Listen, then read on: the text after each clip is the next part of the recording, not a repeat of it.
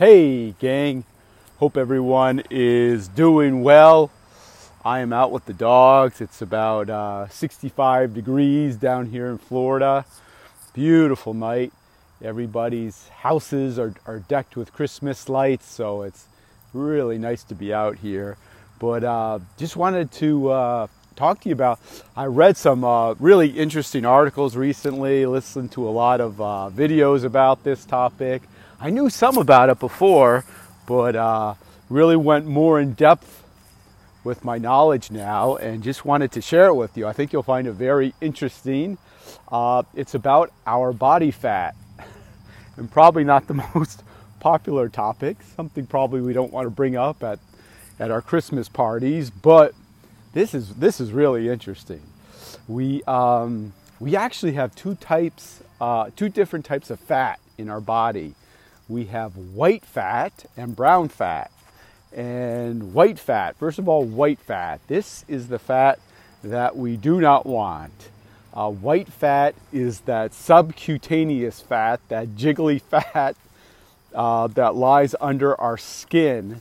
And unfortunately, as human beings, we, we are endowed, we have a lot of white fat under our skin for purposes, of course. For, there's a purpose for it. Um, we also have another fat though called brown fat. And brown fat is interesting, very interesting because it's actively it's actually active, meaning that it's constantly burning calories. It's trying to increase the temperature by burning calories. So it's actually active. Whereas white fat is not active.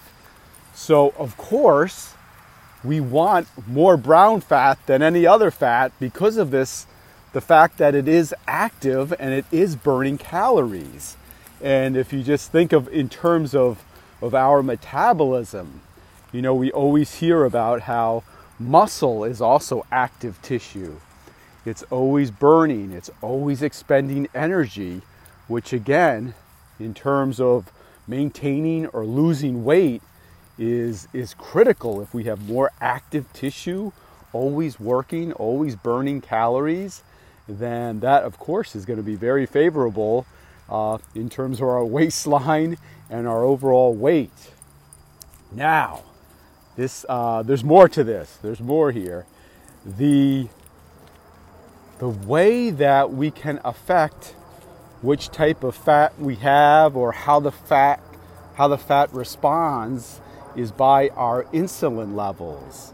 If we have high insulin levels, that is going to convert most of our fat to white fat. And again, that's the non active, the bad fat, the, the jiggly fat, if you want to call it that. So if insulin's running high, we are doomed to white fat.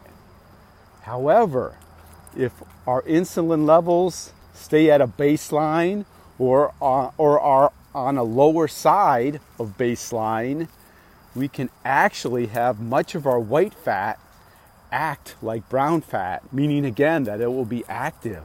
It will be burning, trying to increase the temperature. So we have a direct, we can directly affect how our fat reacts, which again is really cool, I thought. Um, of course, again, the key is insulin regulation. So, it always goes back to insulin, it seems like. But if you're, you're eating those high carbohydrate diet, a lot of sugars, a lot of treats, a lot, a lot of high starchy food, of course your insulin is going to be running on the higher side. And again, that's going to, going to promote the bad, quote unquote, the bad fat, if you want to call it that, the white fat, the inactive fat. But if we can control our carbohydrates, eat lower glycemic carbohydrates, eliminate carbohydrates as, mu- as, mo- as best as we can, we're going to have a much favorable insulin level that will promote that brown fat, that active fat, which can again directly affect our metabolism. And we're talking weight loss here, so we want that. Um, something else interesting I read too when, when we are first born, when we are newborns, we have a considerable amount, amount of brown fat on us. And uh, what I read, I, I heard uh, this PhD talking about it, and he said you can see it. You can see the direct effects of this if uh, if you take a newborn or in the first couple months and you take them out of the bathtub, they will not shiver because they have so much brown fat that is active, burning, increasing the temperature that they will not shiver. And then, unfortunately, we we do not keep we don't do not maintain a lot of that brown fat as we get older. So we do shiver as a response to try to increase the temperature.